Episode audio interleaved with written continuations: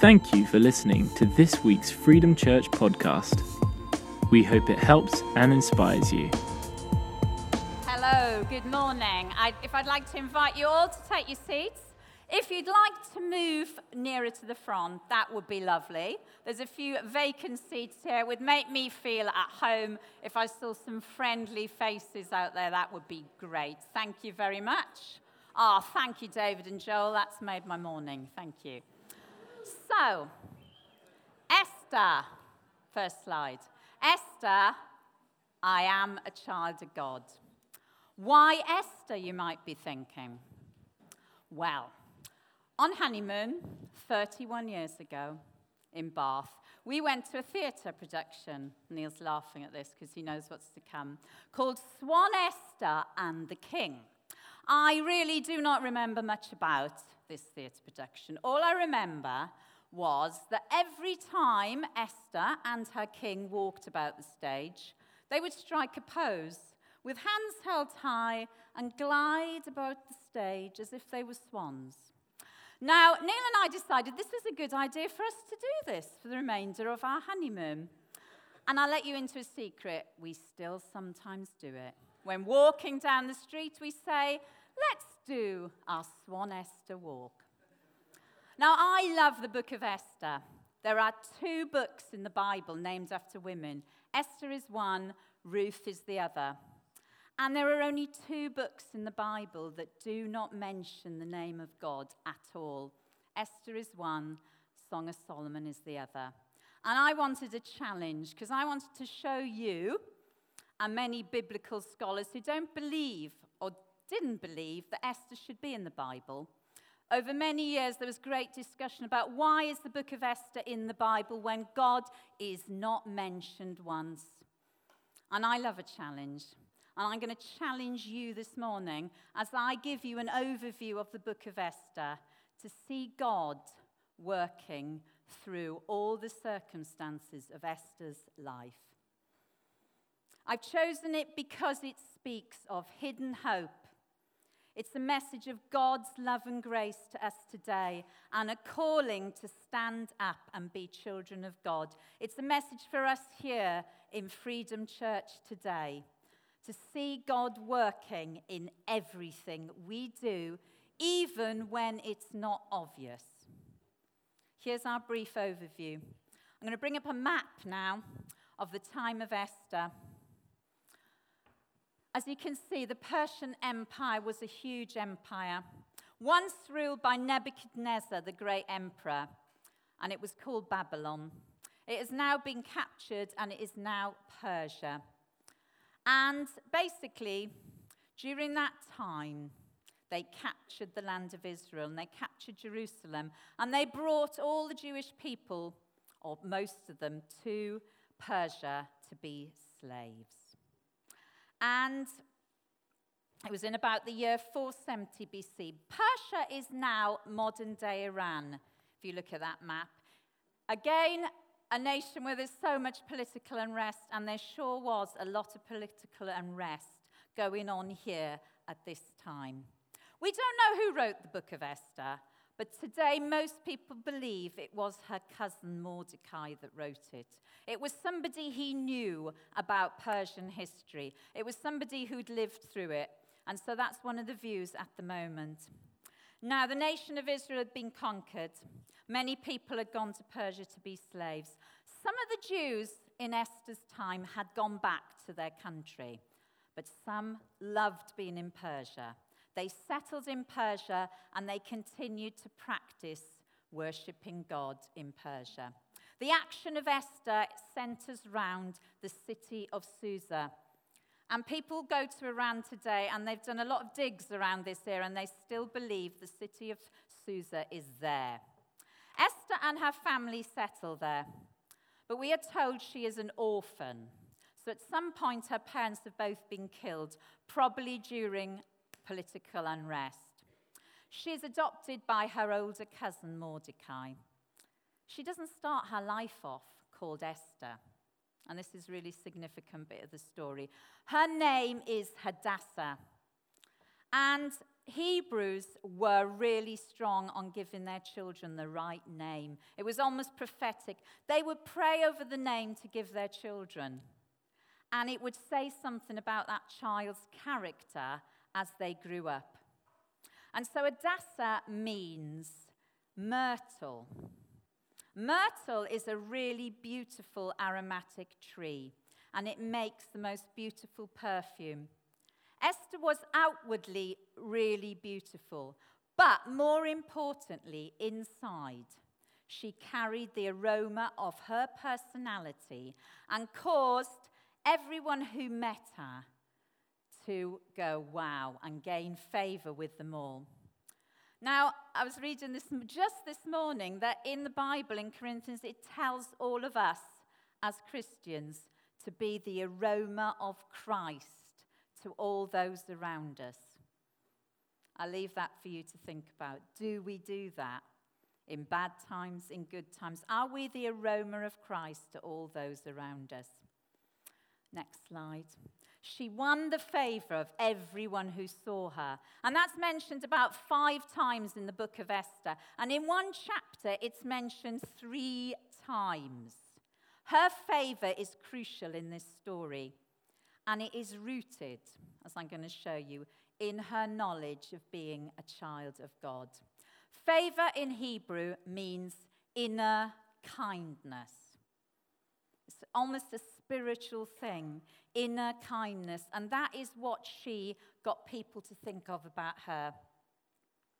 Now, at this time, a man called Xerxes ruled the empire, and he held a banquet, and he called his queen to come.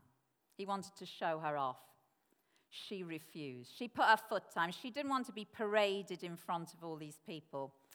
And so he lost his temper and he banished her from the kingdom.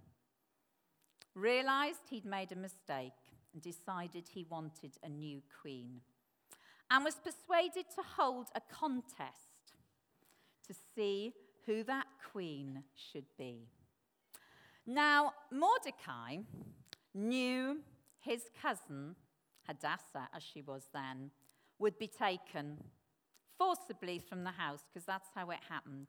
It's not a great romantic love story here. These women, these young women, were just taken from houses because they looked beautiful to be paraded before the king. And he told Hadassah, Do not tell anyone about your Jewish nature. I'm going to change your name to Esther, which is a Persian name.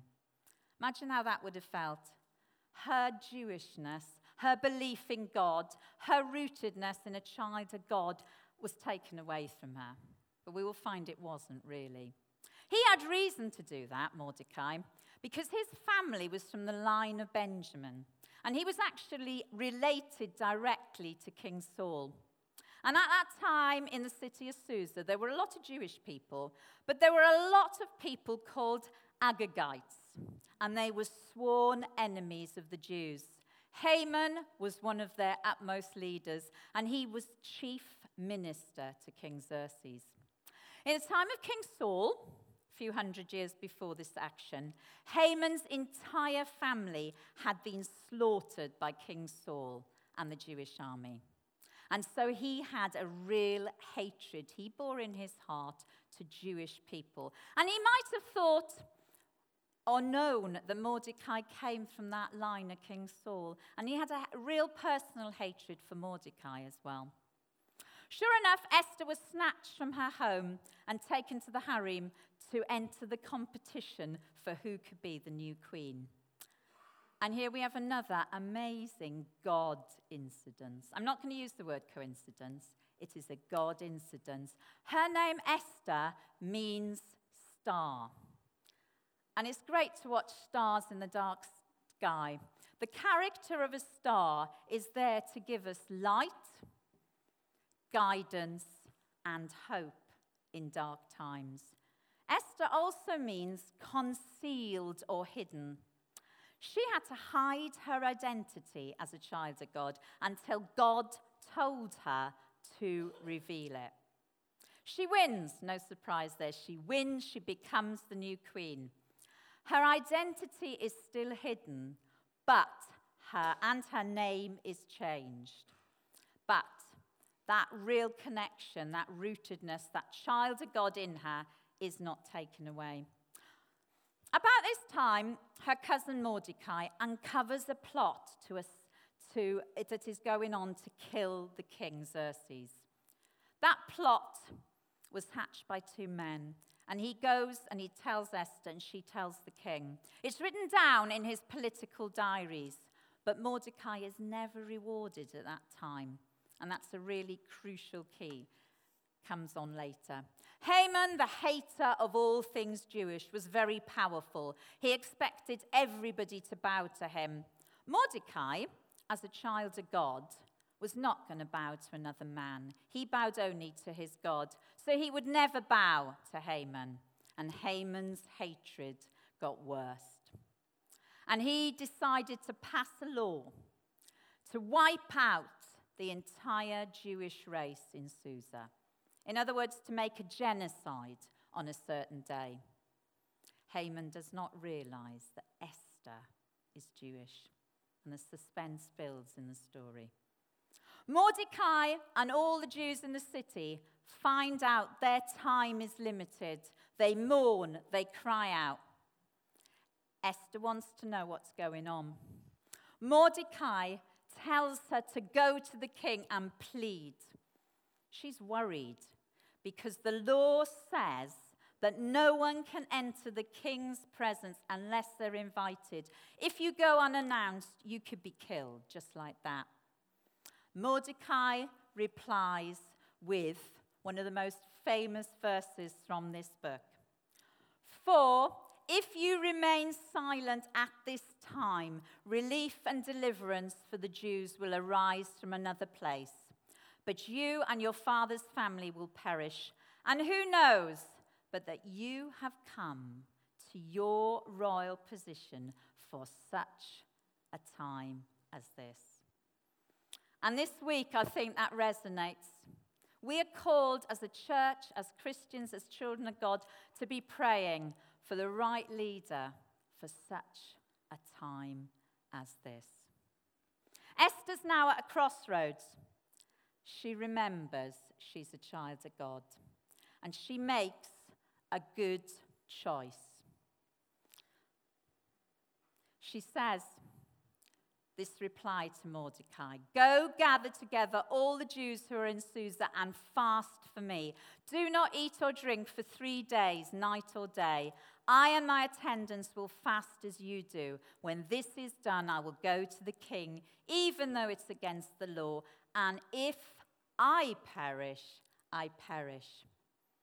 Before she did anything, she fasted. Doesn't mention God, doesn't mean to pray, but we know, as in Christianity, fasting is aligning ourselves with God. It's throwing ourselves on what God's got to say to us.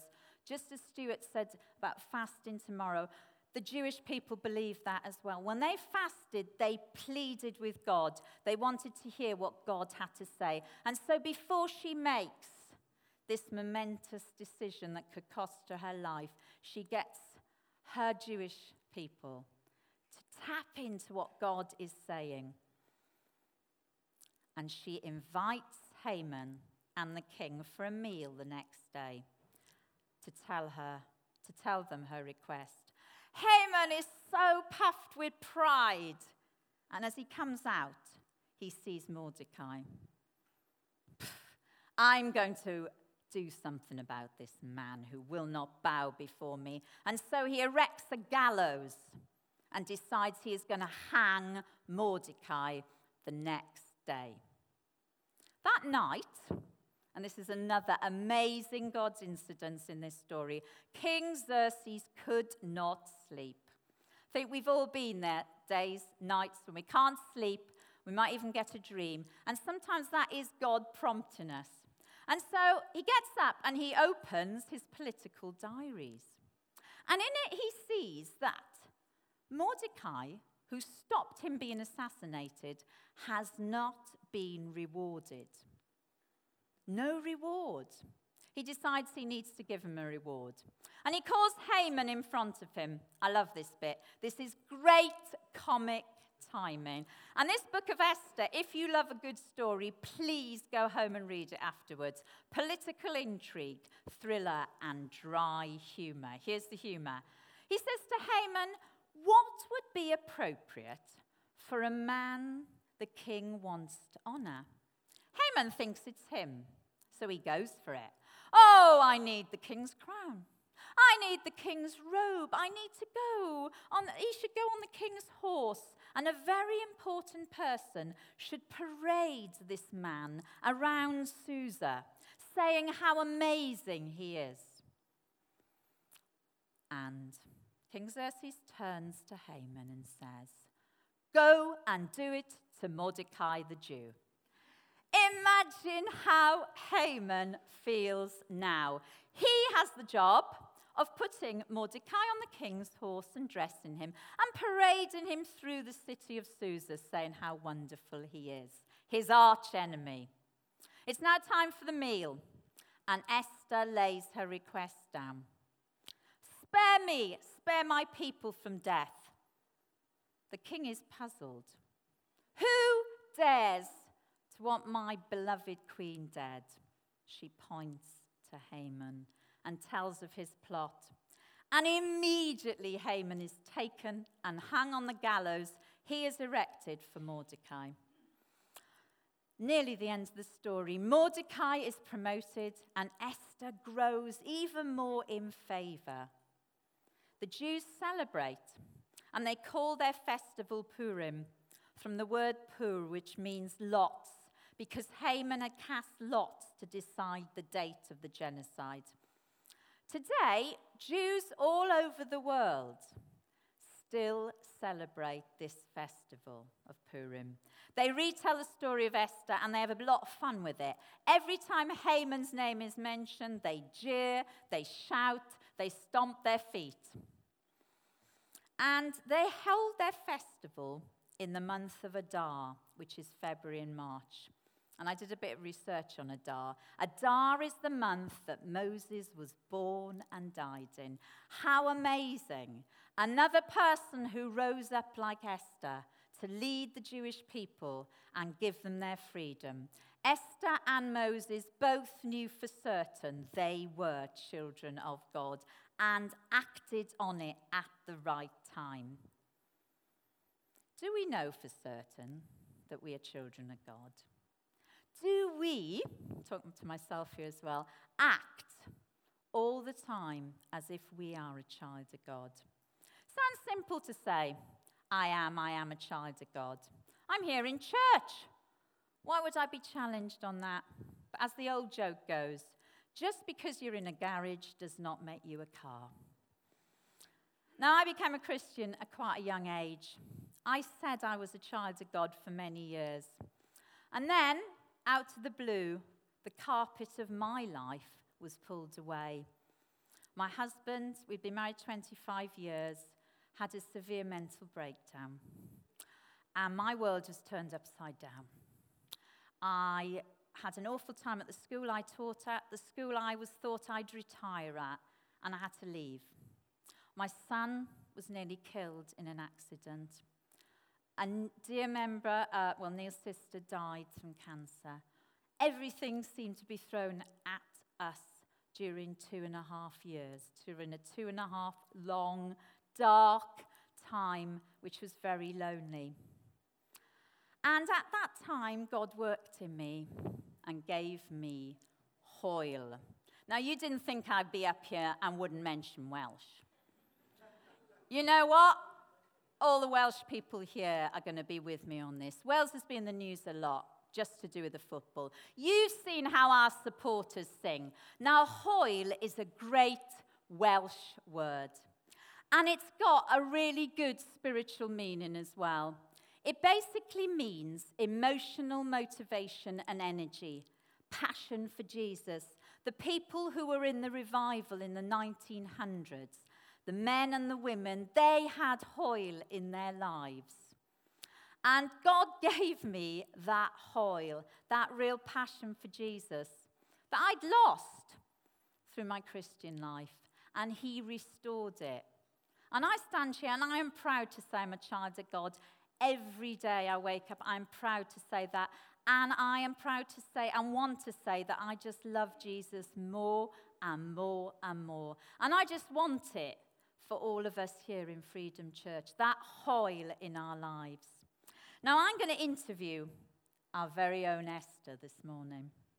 This is a lady I admire. This is a lady who's walked close with God through dark times, through good times. So give a big clap to Mrs. Esther Ward.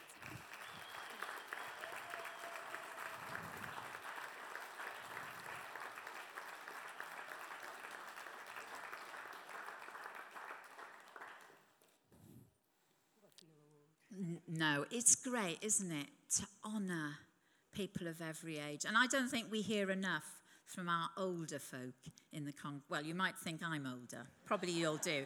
But I just think it's great to honour someone who's walked with God and is a child of God this morning. Thank you. well, I'm sorry. Yeah. really, this is a story of my my journey, my journey in Christ. My name's Esther, and I was born on Easter Sunday in 1936, a long time ago. And uh, ne- our next door neighbour said I should be called Easter, but my parents didn't like that word. You know, they said, oh, it doesn't sound very nice. So the next nearest one was Esther. So that's how I got my name. Not because of any scriptural or Bible connotation. But the, uh, I'll, I'll start reading because otherwise I'll start blabbing on. As the scriptures tell us, God knows us from the womb, our mother's womb, and He knows every hair on our head. So I believe, truly believe, that God has his hand on us and guides, leads us in our journey through life. And it's up to us because he gives us that freedom either to choose to go with him or not. From an early life, I, um, I have known God and believed in God, the Father. But I didn't know Jesus as my Saviour.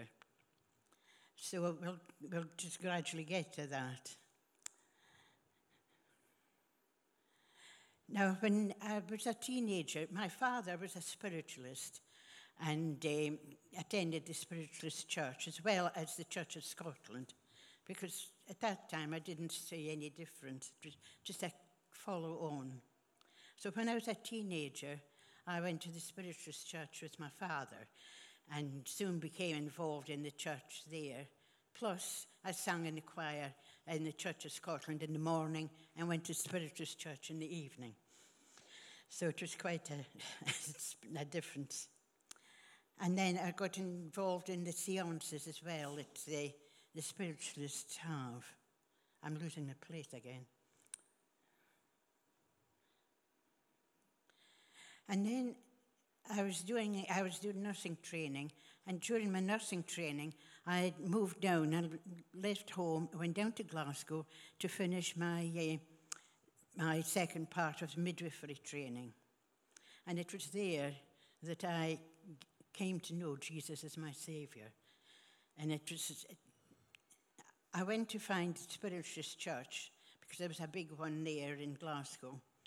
And while I was standing reading the notices, for the times of the service, etc., I had a, a, nasty, a very nasty experience. A man came up to me and tried to proposition me. And of course, I thought was, I was absolutely disgusted because I just didn't think anything like that would happen to me. So I ran away back to the hospital for uh, sanctuary. And then my friend, who was a, a Christian, they started taking me to the church. And it was there, in the Church of Scotland, first of all, that I heard of Jesus dying on the cross for my sins. And then was moved to Paisley as part of the training. And then in a brethren church there, I accepted Jesus as my Saviour. Now, that was in 1959, 57 years ago. So I've known Christ as my Saviour for 57 years, which is quite a lifetime. yeah. Eh, now, where I've got now.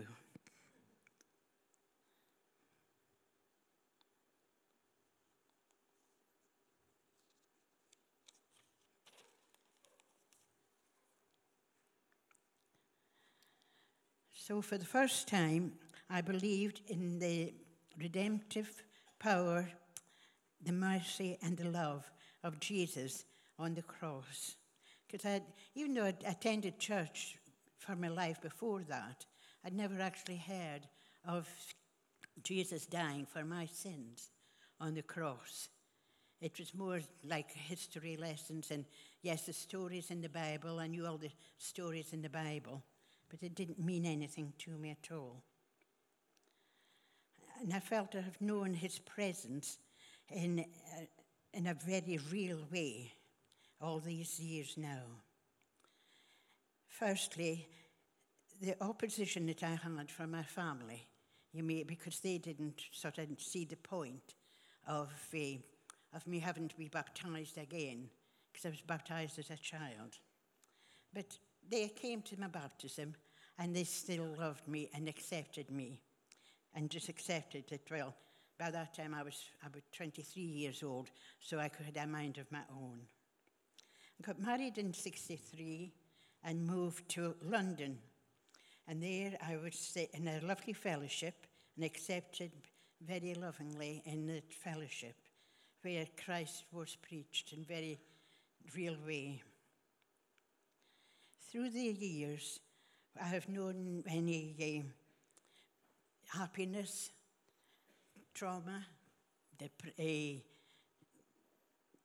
disappointment, and I've known Christ throughout it all.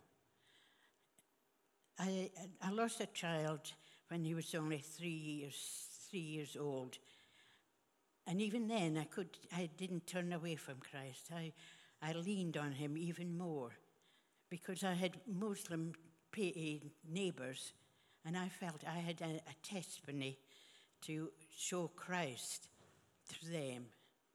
I think probably I didn't really get to mourn the death of my child then, to a very real way. To say, I've had many disappointments in life too. And then moving on, the family had a, um, was, we moved, we moved from London to Aberdeen, down to Letchworth, and over to Luton. So I've had quite a movement in my life too. And then we had family tragedy as well. As you all know, the, the, my four grandsons all required bone marrow transplants. And again, only because of God's mercy and love, and the love of the church and the fellowship that we had, they've, they've all survived through. And we just, we just praise the Lord for that. And I'm, I'm, I'm very pleased to say that all of them are, belong to Christ too. So I think that in alone is an a testimony in itself. Mm. So through all the, the different traumas and and we had happiness in our life as well. And during, during my time in Letchworth, we had a, a, a came into the, the charismatic movement was just beginning, and I felt my Christian life was, was missing something. So there was four or five of us got together, and we had conference. We made a, we had a conference for women in 1985. It was called Women Alive in 85 where we had a yearly conference of uh, ministry, fellowship, love, and and there was was people came to the Lord through that conference as well. And we say the Holy Spirit then came, and I was baptized in the Holy Spirit as well, and that was a tremendous time. And I just feel that as life goes on, we have many trials and temptations. And last year, I went through a bad time, well, not a bad time, but my husband died a year and a half ago, and there was times of loneliness then that I felt, is, it re- is there really an afterlife? I think I only had two days of that. And, and then the Lord took me back. I mean, he just, he just had a grasp on me. So I believe, yes, I'm going to see Lionel again. Oh, sorry, I'm going to say thank you, Esther. That is absolutely amazing for being a child of God. All that stories. Let's give you a big clap. That is absolutely brilliant. Thank you. Oh. It is so good to hear our stories. And I just encourage you to talk to Esther, to talk to Mary, to talk to Shanna, who've just lived as children of God for such a long time, have many things to teach us. And so, as I just said before, there's no mention of God's name in the book of Esther, but I hope from my overview of the story, you could see God's hand working through her life. Again, God is in everything that happened.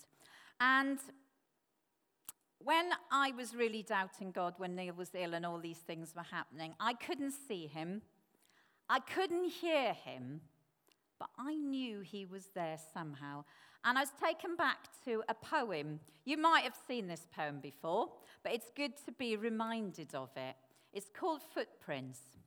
And it's a really inspired poem. This might be the first time you've seen it, and it might be good for us to be reminded of how God walks with us even when we don't see Him. We can't always see the end of things from the middle, and we have to walk by faith and not sight. One night I dreamed a dream. I was walking along the beach with my Lord. Across the dark sky flashed scenes from my life. For each scene, I noticed two sets of footprints in the sand. One belonged to me and one to my Lord. After the last scene of my life flashed before me, I looked back at the footprints in the sand and I noticed that at many times along the path of my life, especially at the lowest and saddest times, there was only one set of footprints. That really troubled me so I asked the Lord about it. Lord, you said once I decided to follow you, you'd walk with me all the way. But I noticed during the saddest and most troublesome times of my life, there was only one set of footprints. He whispered, My precious child, I love you and will never, ever leave you. During your trials and testings, when you saw only one set of footprints, it was then I carried you. And I also want to come to this. This is a tricky verse, and I'm not going to have time. This is quite good for connect groups to talk about this week from Romans 8, verse 28. And we know that in all things, all things, work together for good to those who love God, who have been called according to his purpose. Before any biblical scholars look at me, that is from the footnote of the NIV Bible. That's the, I love this translation. There's lots of different ones, but that's a really good one. You know, God alone knows what good is good for us. He alone knew what was good for Esther. I had a really awful two and a half years. Nothing seemed good in it. But now I stand back and I state, I love God more now, each day.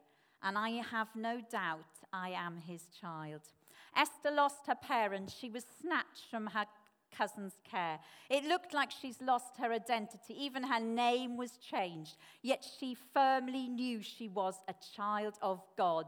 And he worked all things for his good not her good, his good. Everything can be taken away from us in the flash, in a flash. But the power to choose what attitude we have towards events that happen in our lives can never, ever be taken away. There's many of us here will think today, I never thought I'd end up doing this. I never thought I'd be where I am now. but we are here now. We are children of God here and now. Take what you're doing now, exciting or not, and in it show you are a child of God, as Esther did. Her name changed, her identity did not.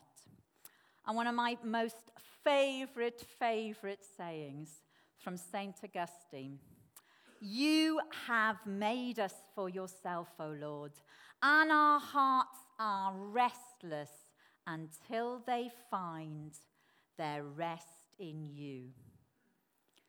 Our complete assurance has to be in God, to be a child of God.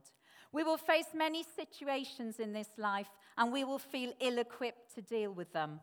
God allows us to face them to develop our faith and dependency on Him.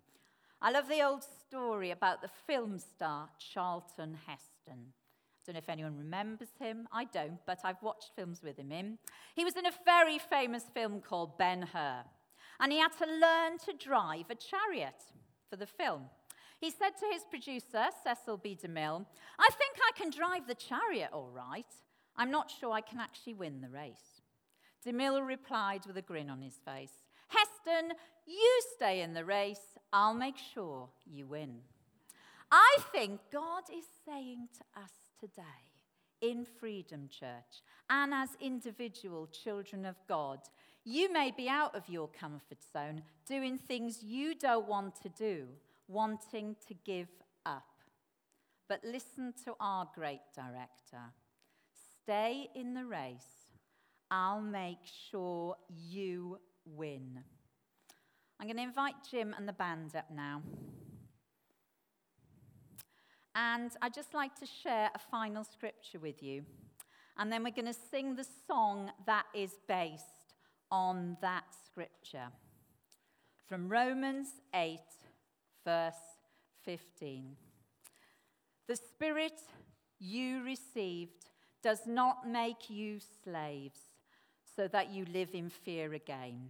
The Spirit you received brought about your adoption to sonship and by him we cry, Abba, Father. The Spirit Himself testifies with our spirit that we are God's children right now. I just want to invite you as we sing this song, take hold of these words, get some hwyl inside you, whether you're Welsh or not. You know, Basically, I'm going to invite anyone. You might think you're not a child of God this morning. Please, I'd love to pray for you. Our leaders, our prayer ministry team will be here. They would love to pray for you. Or you want to make a stand, you want things to change. You want to know, take it from your head, know it inside that you are a child of God and want to behave more like a child of God. Not just say it, but grasp it. And you might need God's help to get through tomorrow as a child of God in such a time as this. For more about Freedom Church, please go to www.freedomchurch.uk. Thank you for listening.